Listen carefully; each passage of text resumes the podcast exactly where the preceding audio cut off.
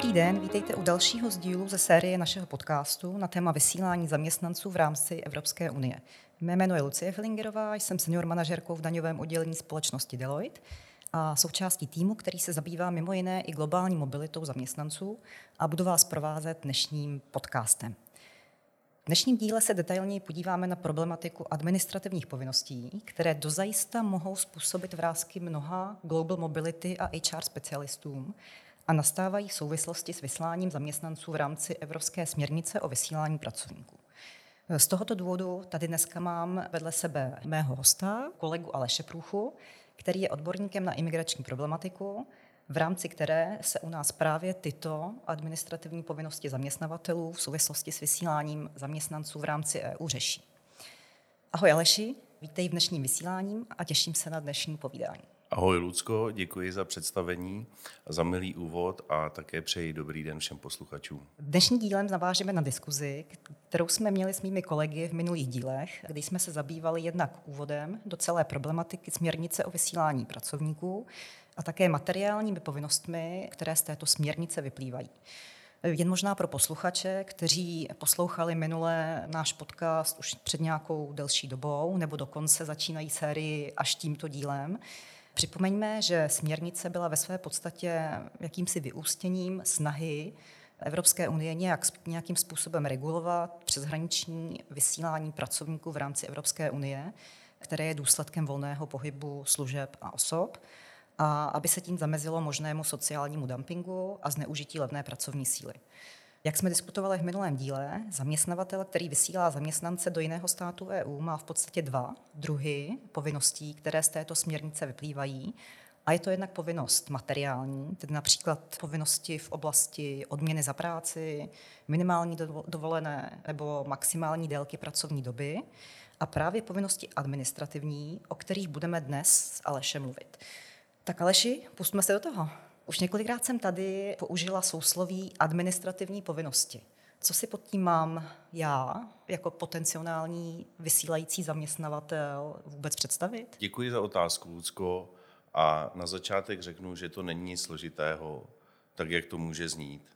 Je to podobné jako u tuzemských zaměstnanců, které hlásíme na příslušných úřadech a v našem případě teda administrativními povinnostmi chápeme to, že zaměstnavatel hlásí vyslání pracovníka na příslušném formuláři. Tady bych se zastavil u toho, že na tom formuláři musíme vždy uvádět nějakou konkrétní osobu, která o tom vyslání něco ví. Nejlépe by bylo, kdyby ten člověk uměl třeba česky pro případný kontakt s našimi úřady, které by prováděly eventuální kontrolu. Kromě té administrativní povinnosti a hlášení toho pracovníka je tam povinnost uchovávat pracovně právní dokumenty zaměstnance na pracovišti. Tyto dokumenty by měly být přeloženy do českého jazyka, tak aby také v případě následné kontroly byly ze strany úřadů možné přečíst. A jedna a velmi důležitá povinnost je vést si o těchto pracovnících evidenci podle zákona o zaměstnanosti. Namátkou uvedu, že v té evidenci se jedná například o jméno, příjmení, datum narození nebo státní příslušnost konkrétního vyslaného cizince. Aleši, tady ta evidence v jaké formě? Je to nějaká excelovská tabulka, nějaký interní systém firmy? Ta evidence v zákoně není přímo specifikovaná, jak, jaký by to měl mít formát a z našich zkušeností doporučujeme v případě, že cizince vyslaného k poskytování služeb nahlásíme, na příslušném formuláři tento příslušný formulář si zachovat a on v sobě už vlastně obsahuje ty údaje, které pro tu evidenci jsou nezbytné uchovávat. Jasně, tak je to takové ulehčení. Je to takový dobrý typ, že vlastně máte dva v jednom, tím, že splníte si notifikační povinnost a zároveň v podstatě i tu evidenční. Zastavme se trošku nyní u té informační povinnosti zaměstnavatele a pojďme si ji trochu víc přiblížit.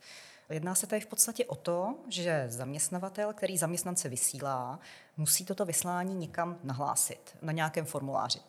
Jde to nějak napříč státy Evropské unie zobecnit, nebo to má každý stát jinak? Tak eh, bylo by skvělé, kdyby byl zavedený nějaký jednotný postup napříč státy Evropské unie. Nicméně, bohužel, musím tě, Lucko, zklamat, tak tomu není. Každý stát to vyslání hlásí jinou formou a jiným úřadům. Pokud se budeme zabývat vysláním k nám do Česka, cizince, který přijíždí ze zahraničí, tak ho vysílající zaměstnavatel na formuláři nahlásí na úřad práce.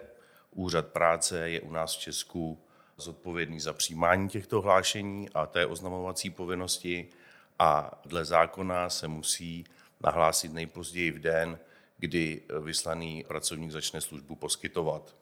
Jestliže dojde mm, ke změně v rámci toho vyslání, změní se například datumy vyslání anebo nějaké jiné specifické údaje, které jsou obsaženy už v tom formuláři, tak je povinností i tyto změny hlásit. Tam je zákonná lhůta do deseti dnů od doby, kdy se o té změně dovíme a k tomu se používá změnový nebo takový opravný formulář, který je k nalezení tak jako ten původní na webových stránkách Ministerstva práce a sociálních věcí v sekci vyslaní pracovníci. A platí tady to i v případě, že dojde ke zrušení vyslání, které už jsme nahlásili? Dotyčný vůbec nepřijede. Dotyčný vůbec nepřijede. My tuhle tu záležitost chápeme jako, že dojde ke změně, tudíž i tuhle tu záležitost bychom hlásili tak, kdyby cizinec při plánované cestě nakonec nedorazil, oznámíme to také příslušnému úřadu. Aleši, dobře, českou stranu bychom měli jaksi pokrytou, ale co teda se situací, kdy já jako český zaměstnavatel vysílám své zaměstnance do zahraničí, do jiných států Evropské unie na služební cesty? Já vlastně nevím, jaké moje povinnosti v tom daném státě jsou. Co s tím? Tak eh, jak už jsme zmínili na začátku, tak proces nahlášení poskytování služeb u vyslaného pracovníka a další povinnosti s tím spojené jsou v jednotlivých členských státech odlišné. Já pro lepší orientaci bych doporučil navštívit webové stránky Evropské komise, kde je přehledně problematika vyslaných pracovníků zpracována. Ještě k tomu dodám, že kromě stránek Evropské komise má každý národní stát svůj zdroj informací. Můžeme se setkat většinou s formou teda webových stránek, kde jsou obsaženy konkrétní detaily týkající se toho vyslání a s tím spojených povinností. Pokud se budeme bavit o České republice, tak v Česku informace týkající se vyslání lze nalézt na webových stránkách eh, státního úřadu inspekce práce. Je to tam celkem hezky zpracováno, nicméně i tak můžou vzniknout nějaké pochybnosti. Pokud by teda v případě nějaké nejistoty, či jak už bylo zmíněno pochybností, zaměstnavatel nevěděl, jestli vyslání cizince podléhá či nepodléhá oznamovací povinnosti, tak se posluchači mohou obrátit na naší společnost Deloitte. A my díky svým kontaktům v podobě zahraničních poboček našich kanceláří poskytneme relevantní informace týkajících se jednotlivých povinností v tom konkrétním daném státě. Ještě mi napadá, říkal si informace ohledně České republiky na webových stránkách Úřadu inspekce práce. Jsou i v angličtině, nebo to máme jenom v češtině? To si mě trošku zaskočila, nicméně předpokládám, že se dá přepnout i do verze, která je napsaná v anglickém jazyce. Takže i tohle by mohlo eventuálně usnadnit případné hledání těch správných informací. V prvním díle jsme zmiňovali, že mohou existovat nějaké typy vyslání, které v podstatě definici toho vyslání podle směrnice nesplňují a pod ustanovení směrnice tedy nespadají. Případně některé evropské státy při implementaci směrnice do jejich lokálních legislativ zavedly různé výjimky. Je to tak a tím pádem jsou nějaké výjimky z té notifikační povinnosti. Je to tedy v České republice také tak, nebo víme třeba jenom, že to tak existuje v ostatních evropských státech? Přesně jak říkáš, ne každé vyslání podléhá té oznamovací povinnosti. V České republice a je to zmíněno právě na webových stránkách Státního úřadu inspekce práce, je vysloveně uvedeno, že notifikační, respektive oznamovací povinnost není potřeba v případech, kdy se jedná o účast na seminářích, konferencích, setkáních či veletrzích, také na školeních, a jiných pracovních cestách, které nezahrnují poskytování služeb. Tudíž v těchto případech bychom oznamovací povinnost v případě krátkodobých pracovních cest nemuseli uskutečňovat. Nicméně v některých evropských státech jsou výjimky přímo zakomponovány v národních legislativách toho konkrétního státu a jsou tam třeba taxativně vymezeny, což teda není případ u nás v Česku, tudíž i my čerpáme zejména z informací uvedených na webových stránkách Inspektorátu práce. Zase mi napadá taková související otázka, jak si vyjmenovával ty možné druhy vyslání, která by neměla podléhat. Zmiňoval si seminář nebo účast na semináři, na konferenci, na veletrhu. Co když ale ten zaměstnanec jede na ten veletrh, na tu konferenci, na ten seminář přednášet? Hmm. Jsme ve stejné situaci nebo se k tomu chováme jinak? Na první pohled to tak vypadá. Děkuji ti za tuhle otázku, Lucko. Nicméně není to úplně ten samý případ. Jak si správně podotkla, měli bychom rozlišovat v případě účasti například na konferenci, zda se konference účastníme jako pasivní posluchač či aktivní přednášející. V případě, že bychom zvolili roli aktivního přednášejícího, tomto případě už se nejedná o pasivní účast, ale vyloženě o aktivní a v tomto případě by bylo zapotřebí oznamovací povinnost uskutečnit také. Je to už nějaký výkon nějaké služby, poskytnutí nějaké služby nějakému obecenstvu, tudíž to je zdůvodnění toho, proč bychom tu oznamovací povinnost měli v tomto případě uskutečnit. Dobře, děkuji. Pojďme teď tedy konkrétně už v České republice, tedy k situacím, kdy zaměstnavatel usazený v jiném státě Evropské unie vysílá své zaměstnance do České republiky. Nabízí se otázka, jakým způsobem, jakou formou notifikujeme tato vyslání tady u nás v České republice. Máme nějaký elektronický systém, nějakou online platformu na stránkách Úřadu práce, přes kterou by to šlo? Co je mi známo, tak v Česku elektronický systém, který je vyloženě určený potřebám uskutečňování oznamovací povinnosti, bohužel nemáme. Je to velká škoda. Z praxe víme, že v některých evropských státech existují vyloženě online formuláře s předvyplněnými poli, kde se jednoduše vyplní ty základní údaje, které jsou potřeba podle té legislativy a v podstatě se to odešle s tiskem jednoho tlačítka na konkrétní úřad. Bohužel v Česku zatím tento systém absentuje a nejlepší a nejefektivnější způsob, i co se týká například bezpečnosti a zasílání oznamovacích formulářů, tedy doporučujeme používat datovou schránku.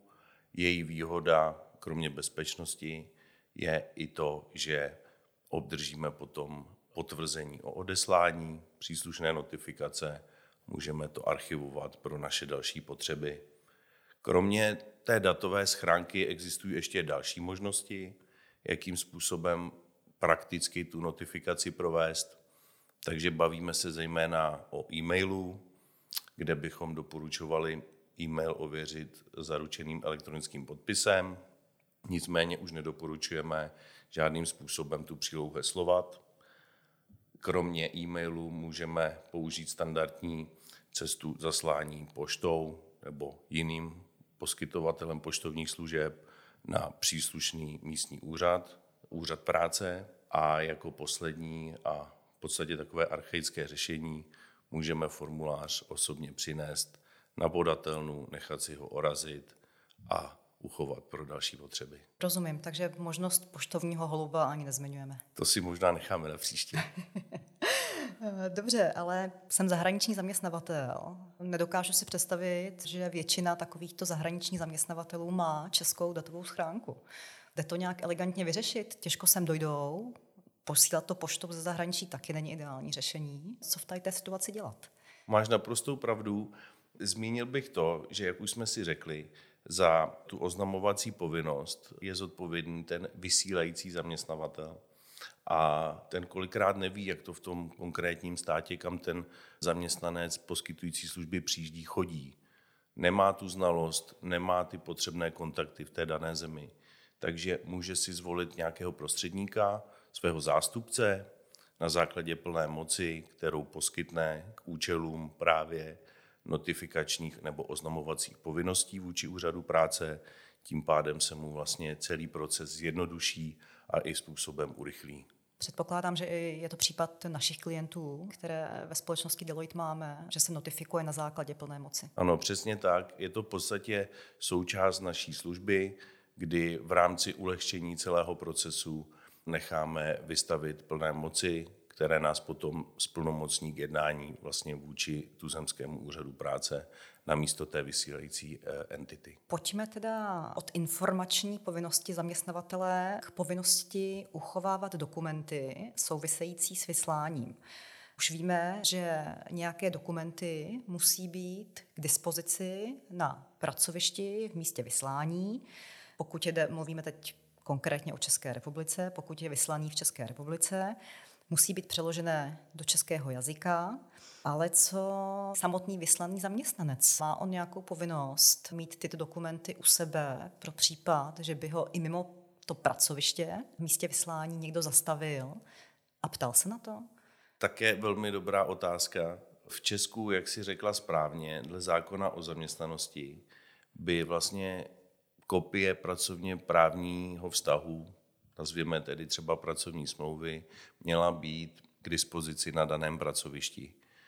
Zákon o zaměstnanosti neuvádí tuto povinnost u konkrétního zaměstnance. Tudíž neznamená to, že zaměstnanec jako takový si musí u sebe nosit kopii pracovní smlouvy, nicméně vždy v případě nějaké nenadále kontroly je lepší, a my to i obecně doporučujeme, aby ten konkrétní zaměstnanec měl u sebe tu kopii té pracovní smlouvy a v případě kontroly se mohl bezprostředně prokázat. Aleši, já ještě využiju toho, že jsi zkušeným specialistou v oblasti imigrační problematiky a zeptám se, co když je ten dotyčný vyslaný pracovník zaměstnancem zaměstnavatele usazeného v jiném členském státě Evropské unie – ale nejedná se o občana Evropské unie, je to třetí zemec.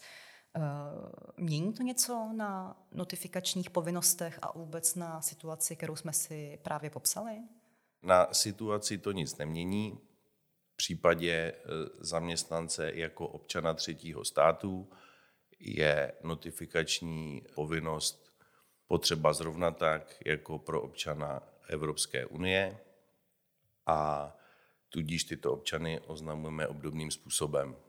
Obecně občané třetích zemí, kteří jsou legálně zaměstnáni v jiném členském státu Evropské unie a jsou svým zaměstnavatelem usazeným v Evropské unii, vyslání podle směrnice do České republiky nepotřebují k výkonu práce v rámci vyslání už žádné další veřejnoprávní oprávnění, tudíž například povolení k zaměstnání zaměstnaneckou nebo třeba ani modrou kartu. Takže rozumím, že stěžejní informací tady pro nás je, zda je vyslaný zaměstnavatelem, který je usazený v Evropské unii. Přesně tak. Nás zajímá, že ten pracovník je vyslán v rámci Evropské unie podnikem usazeným v Evropské unii. Tak teď víme, co by měl zaměstnavatel všechno splnit, všechno udělat, jaké jsou jeho povinnosti, co se ty administrativní části týče, které z té směrnice o vysílání pracovníků vyplývají, ale může se samozřejmě stát, ať už z jakéhokoliv důvodu, že k splnění těch povinností prostě nedojde. Kdo to dejme tomu v České republice, kontroluje, jaká je pravděpodobnost, že to bude kontrolováno, jaké jsou sankce, pokud se na to přijde a opravdu ta povinnost splněna nebyla. Kontrolním orgánem v oblasti vyslání pracovníků v Česku jsou oblastní inspektoráty práce. Ty jsou zodpovědné za případné kontroly v problematice vyslání zaměstnanců. Co se týká postihů nebo sankcí za nedodržení těch povinností, tak ty postihy nejsou zrovna malé.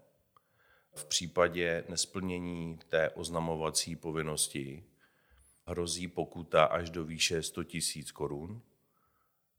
Ta samá částka, to znamená 100 000 korun, hrozí v případě nevedení evidence o těch vyslaných zaměstnancích a samotná absence těch pracovně právních dokumentů na pracovišti pak může znamenat pokutu až do výše půl milionu korun. To znamená, doporučujeme opravdu zachovávat evidenci těch vyslaných zaměstnanců, vést si, vést si záznamy o těch notifikacích a držet na pracovišti ty kopie pracovně právních dokumentů. Možná ještě jedna otázka, než dokončíš odpověď. Předpokládám, že budeš chtít zmiňovat i evropské státy.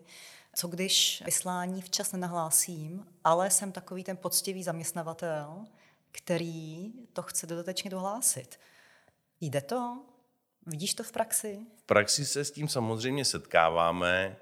Stává se to, zaměstnavatel zapomene, ať z jakéhokoliv důvodu, což není úplně důležité v tomto momentě, ale praxe nám praví a i doporučujeme svým klientům nahlásit raději pozdě, nežli vůbec. To znamená obecné pravidlo, pokud zapomenu nahlásit datum vyslání zaměstnance už započne, z nějakého důvodu si na to vzpomenu, tak vždy je lepší i potom provést tu oznamovací povinnost, i když sice pozdě, ale alespoň, ale, ale alespoň splním. Dobře, a ta Evropská unie, máme nějaké povědomí, jak to chodí se sankcemi mm-hmm. v rámci EU? V rámci dalších evropských států, jak už je to podobně i s těmi dalšími povinnostmi, tak eh, ty sankce jsou různorodé. Ty postihy za neplnění těch povinností jsou v každém státě různé. Máme několik případů, kdy jsme se dozvěděli o tom, jak ostatní evropské státy postihují neplnění těch povinností a víme, že firma, která předem neprovede například notifikaci vyslaných zaměstnanců, může dostat až pokutu v řádech 10 tisíců eur za jednoho neohlášeného zaměstnance. Tudíž ty pokuty jsou opravdu vysoké v některých zemích za určitých okolností. A teď slyšíte správně, se může jednat až o trestný čin. Takže já si myslím, že tohle je zásadní informace pro české zaměstnavatele, kteří vysílají zaměstnance do zahraničí, jelikož opravdu se to nemusí vyplatit a je potřeba se na všechny ty povinnosti, které v těch zemích z té směrnice vyplývají, důkladně podívat. Je tomu přesně tak. Doporučujeme v případě vyslání pracovníka vždy si ověřit ty jednotlivé podmínky, nejlépe na obou stranách, tak aby právě nemuselo dojít k eventuálnímu postihu ze strany kontrolních orgánů. Tak já myslím, že tady to pozitivní zakončení můžeme brát jako závěrečné slovo. Děkuji moc Alešovi za milé a zajímavé povídání. A příště nás čeká problematika kontroly dodržování povinností vyplývajících ze směrnice ze strany národních úřadů. Takže ostatně naše poslední otázka na Aleše dnes byla takovým hezkým oslým můstkem k té naší příští části. Pokud vás naše dnešní tematika zaujala, můžete nás určitě kontaktovat na sociálních sítích. A příště se opět budeme těšit na kolegy Pavla a Lucii. Těšit se budu i já. Děkuji za pozornost a naslyšenou. Naslyšenou, hezký den.